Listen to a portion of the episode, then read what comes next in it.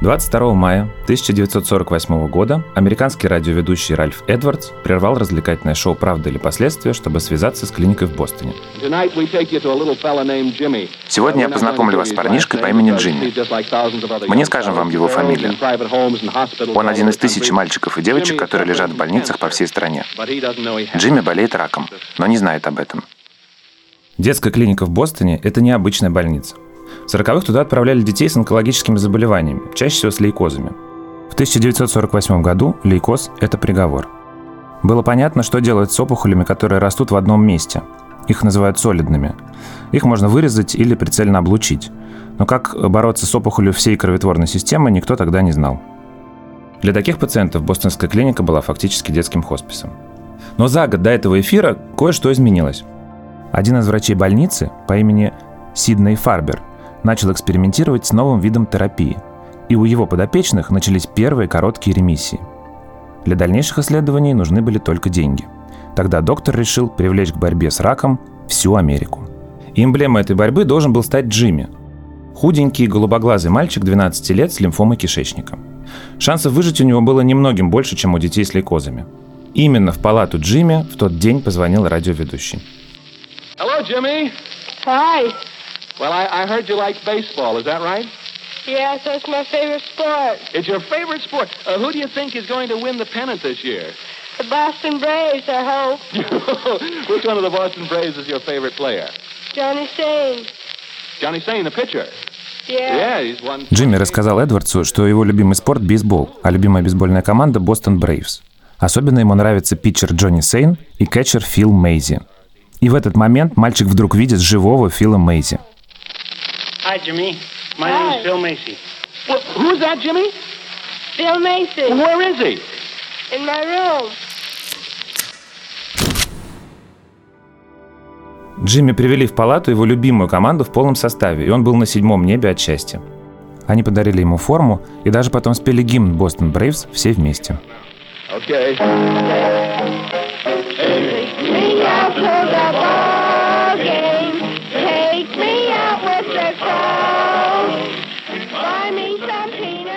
На самом деле Джимми звали Эйнер Густавсон. Но доктор и ведущий понимали, что выговорить и запомнить сложное шведское имя аудитории будет непросто.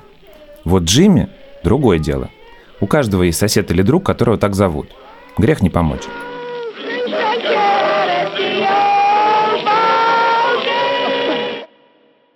В конце передачи радиоведущий обратился к аудитории.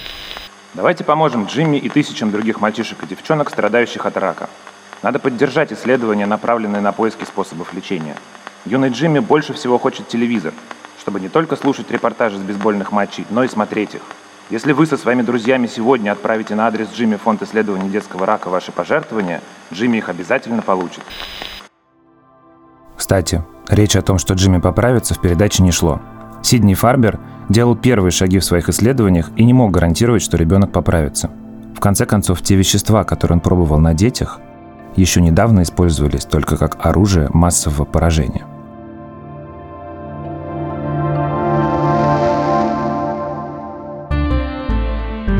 Меня зовут Федор Катасонов, я врач-педиатр, и это подкаст «Почему мы еще живы» от Сбер аптеки и студии «Либо-либо».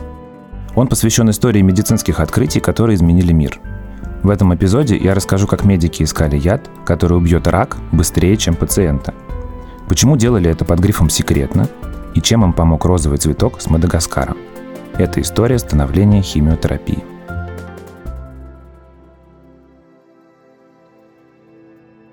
До конца XIX века любое онкологическое заболевание было приговором. Потом изобрели наркоз и антисептики, и хирурги научились вырезать небольшие опухоли без метастазов. Но главная сложность онкологии – это как раз лечение опухолей, которые уже распространились по организму.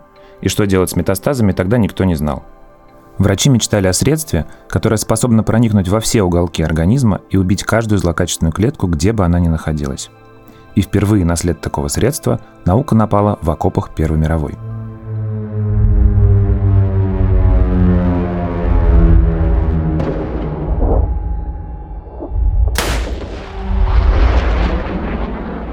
12 июля 1917 года неподалеку от бельгийского города Ипр союзные войска держали оборону.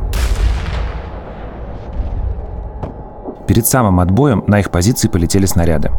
Они были помечены желтыми крестами. Так армия Германской империи маркировала химическое оружие. Снаряды падали, взрывались тихими хлопками и оставляли после себя маслянистые лужи. Выжившие потом рассказывали, что чувствовали запах то ли жженого чеснока, то ли горчицы. От него першило в горле, но не сильнее, чем от порохового дыма. Поэтому бойцы быстро решили, что угроза миновала, и сняли противогазы. К утру почти все они ослепли. Потом появился невыносимый зуд, на коже открывались язвы, легкие заполнялись гноем. После этой бомбардировки больше двух тысяч человек пострадали, а 95 умерли почти сразу.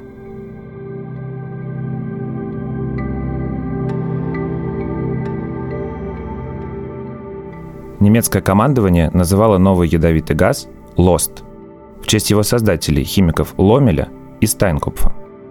Из-за запаха его еще называли горчичным, но мир его запомнил как ту дрянь, которую немцы распыляли под Ипром – иприт. Химическое оружие не спасло Германскую империю в Первой мировой, но при этом оно показало себя достаточно страшным и эффективным, чтобы весь мир кинулся изучать иприт. В конце войны в Европу приехали американские врачи. Они исследовали живых и мертвых солдат, переживших ипритные атаки – Самым странным и страшным последствием оказались даже не язвы и не слепота. Костный мозг пострадавших, это орган, отвечающий за производство новых клеток крови, был полностью выжжен. Лейкоцитов, то есть клеток крови, отвечающих за иммунный ответ, у выживших почти не осталось. И притовые раны заживали очень долго, потому что организм просто замораживал процесс регенерации. Дальше стали изучать производные прита. Одна из формул, так называемый азотистый иприт, в рамках секретного заказа правительства США досталось ученым Ельского университета Луису Гудману и Альфреду Гилману. Суть заказа была простая – исследуйте этот вариант вещества и сферы его применения. Для экспериментов они взяли образцы раковых опухолей. В них клетки делятся быстрее любых других, и поэтому результаты сразу налицо. Довольно быстро выяснилось, что азотистый иприт тоже весьма смертоносен. Его можно распылить, и последствия для вдохнувшего были бы такими же, как от обычного иприта – но в жидкой форме и определенной дозировке он убивал раковые клетки быстрее любых других. Где-то в этот момент и родился основной принцип химиотерапии – отравить рак быстрее, чем все остальные ткани больного. Новое вещество назвали хлорметин и решили использовать его свойства на лабораторной мыши с лимфомой. Одна инъекция справилась с мышиной опухолью за пару дней. Однако через две недели рак вернулся и уже не реагировал на вторую инъекцию. Болезнь адаптировалась к терапии –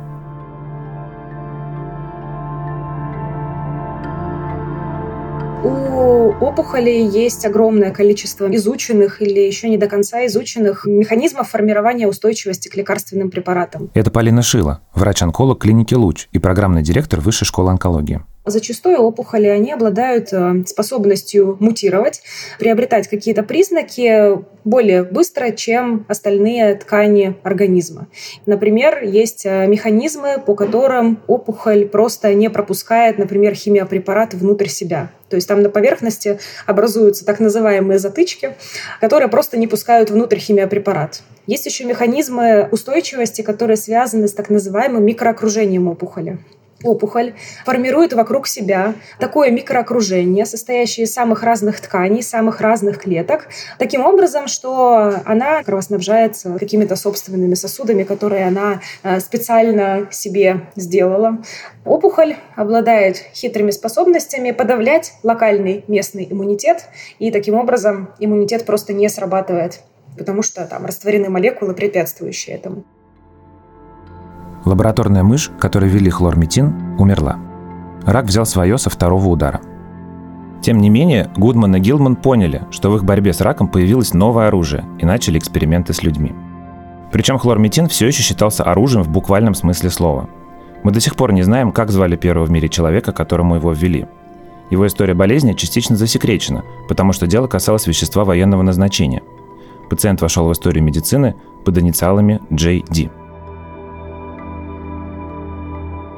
Джей Ди был то ли ювелиром, то ли работником шарикоподшипникового завода из Коннектикута.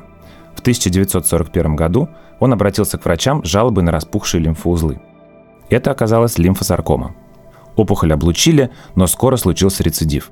У Джей Ди распухла шея, и он не мог даже открыть рот. Лечащий врач засекреченного пациента был лично знаком с Гудманом и Гилманом и попросил немного хлорметина. На четвертый день терапии опухоль сдулась, как воздушный шар. Еще через месяц исчезла полностью. Но врачи помнили о судьбе первой притной мыши и не спешили радоваться. А спустя три месяца после начала химиотерапии, 27 августа 1942 года, Джей Ди умер. Технология лечения, которая дала ему дополнительные полтора месяца жизни, оставалась засекреченной до конца войны. Исследования Гудмана и Гилмана были опубликованы в 1946 году.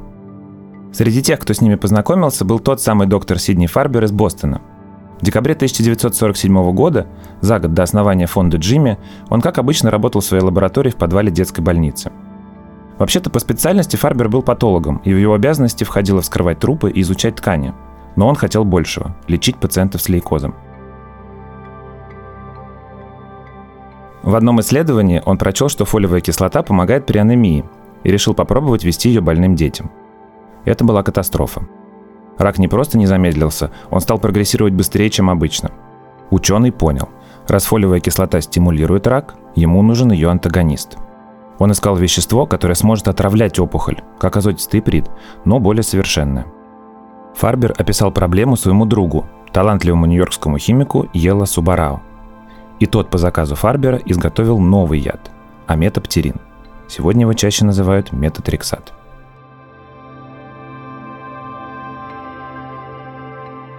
Первым пациентом, которому ввели метатрексат, стал двухлетний Роберт Сандлер, сын бостонского портового грузчика. Мальчика привезли в больницу с жаром, увеличением печени и селезенки – Роберт отказывался от еды и все время хотел спать.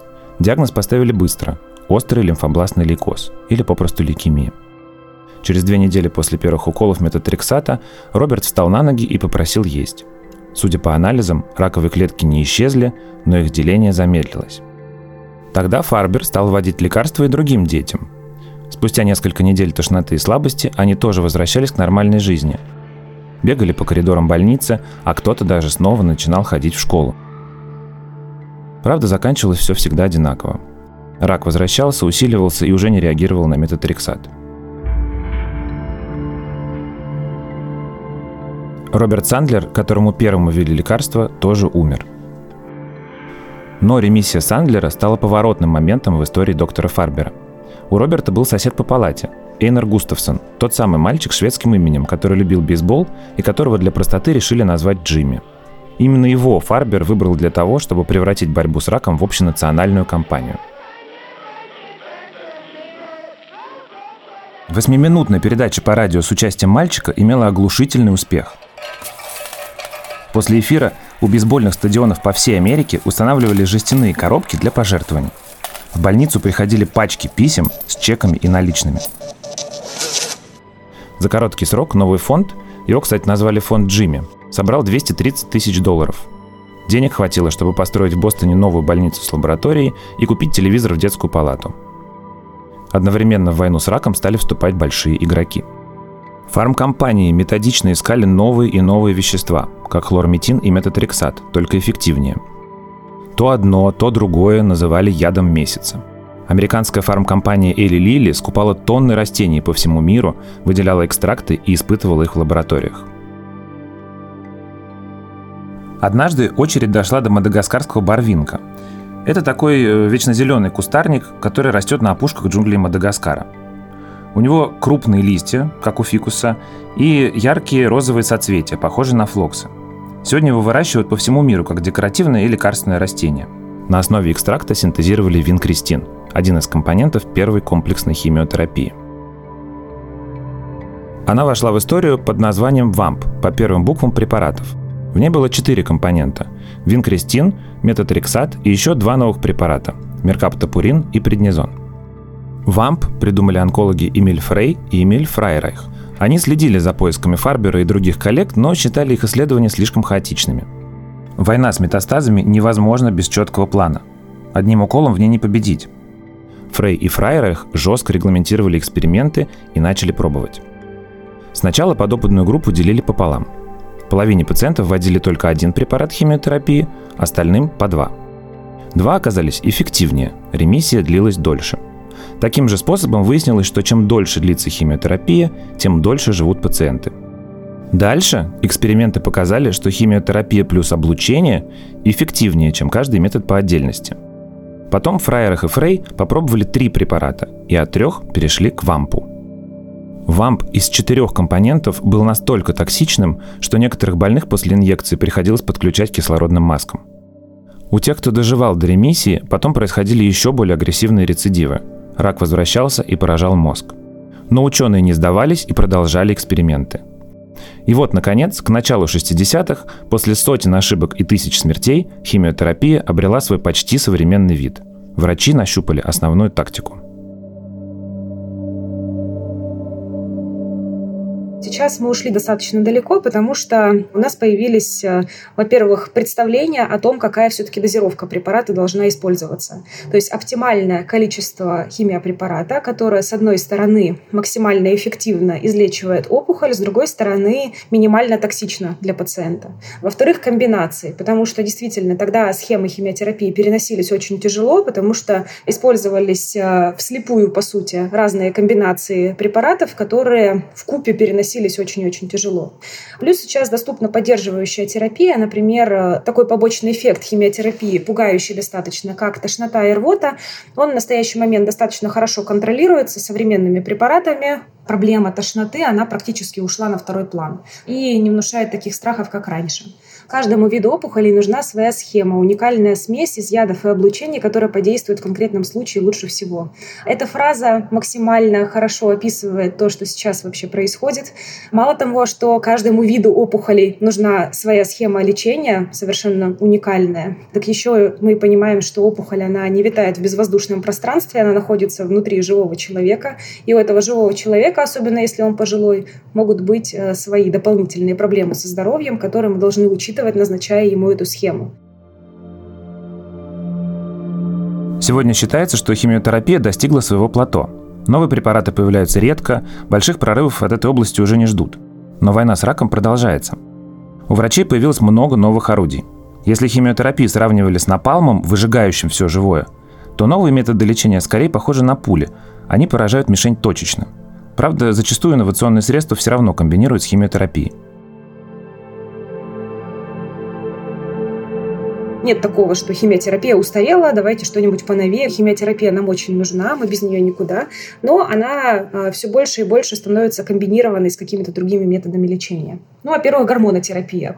Она начала использоваться еще в 80-х годах прошлого столетия, в первую очередь для лечения рака молочной железы. Гормонотерапия блокирует рецепторы к гормонам на поверхности опухолевой клетки. То есть, условно, опухоль чувствительна к гормонам, ей нужно постоянно подкрепляющее воздействие воздействие извне а, с помощью гормонов. А мы, например, а, вот эти рецепторы на поверхности опухолевой клетки блокируем. Либо есть способы сделать так, чтобы гормоны в организме просто не образовывались. Следующее, что появилось, это так называемая таргетная терапия. Это прицельная терапия, направленная на конкретные мишени на поверхности опухолевой клетки. В чем суть? Опять же, на поверхности опухолевой клетки есть какая-то мишень. То есть какой-то рецептор, какой-нибудь белок хитро сконструированный. И этот белок постоянно запускает какие-то каскады реакций химических внутри опухолевой клетки. Если мы этот белок заблокируем чем-то, например, специально сконструированной молекулой, подобранной именно к этому белку, то дальше все эти процессы происходить не будут. И самый новый метод лечения противоопухолевый – это иммунотерапия. Ей вообще буквально несколько лет, и она сейчас просто заполонила все. На нее возлагаются очень большие надежды, потому что этот метод лечения достаточно универсальный, то есть он используется для лечения опухолей практически всех локализаций. Иммунотерапия – это препараты, которые заставляют свой собственный иммунитет бороться против своей же собственной опухоли. К примеру, раньше раньше э, самым страшным заболеванием, практически неизлечимым, считалась меланома меланома, черная смерть, самая агрессивная опухоль. А если обнаруживалась меланома с метастазами, например, в головной мозг, то мы понимали, что этот человек практически обречен, и жить осталось месяца два-три. Сейчас, благодаря иммунотерапии, эти пациенты могут жить годами с хорошим, опять же, качеством жизни. Даже неизвестно, будет у них когда-нибудь рецидив, или мы вообще человека вылечили полностью. И это все интересно за этим наблюдать. И самое, что интересно, это происходит вот прямо сейчас. То есть полное есть ощущение у врачей-онкологов, химиотерапевтов, которые сейчас работают, что мы присутствуем при исторических событиях. Новые исследования по-прежнему финансирует фонд Джимми. Эйнер Густавсон под этим псевдонимом стал для Америки символом борьбы с раком. Его силуэт размещен на эмблеме фонда. Но что с ним стало после радиопередачи, никто не знал. Фарбер сохранял конфиденциальность пациента и не раскрывал его имя до самой своей смерти. В 80-е и 90-е люди по всей Америке то и дело рассказывали, что видели Джимми и даже говорили с ним. Заметки о таких встречах публиковали в газетах, но им мало кто верил. Большинство считало, что Джимми умер во время первых экспериментов Фарбера. Участники радиопередачи тоже не раскрывали, как на самом деле звали мальчика. И после смерти Фарбера все концы ушли в воду. Но однажды администрация фонда получила письмо от женщины, которая представилась сестрой Эйнера Густавсона. Каждый год она отправляла пожертвования в фонд Джимми и однажды решила, что больше не может хранить тайну. Эйнер жив. У него трое детей, и он водит грузовик в штате Мэн. В качестве доказательства для фонда у Джимми были рождественские открытки от доктора Сиднея Фарбера и та самая бейсбольная форма Бостон Брейвс, которую Эйнер хранил всю жизнь.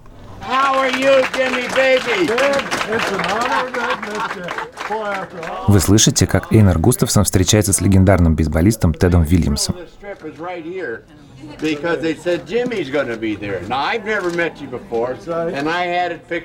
После той передачи клуб Бостон Ред Сокс взял фонд под крыло, а Тед стал его амбассадором. Дело происходит в 1999 году. Теду 81, он очень стар и сейчас передвигается только на коляске. А Эйнеру 63, и он обычный пожилой мужчина в строгом костюме и очках. Они встретились в той самой бостонской больнице, жмут друг другу руки, и только сейчас, почти полвека спустя, Эйнер рассказал, что все эти годы хранил секрет, потому что не хотел хвастаться. В окружении толпы журналистов и врачей его назначили новым почетным председателем фонда Джимми, которым он оставался до своей смерти в 2001 году. Никто точно не знает, почему именно Джимми выжил, но фонд, который возник благодаря ему, до сих пор работает. Они подарили надежду миллионам, а бостонская больница под руководством доктора Фарбера стала местом, где зародилась современная химиотерапия.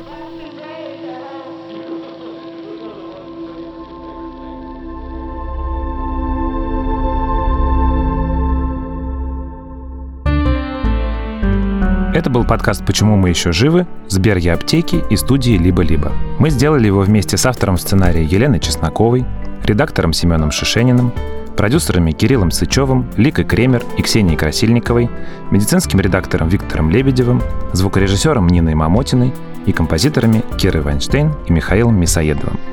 Меня зовут Федор Катасонов. Слушайте нас во всех приложениях для подкастов и блоге forma.eapteka.ru. Оставляйте ваши отзывы и оценки. Пока!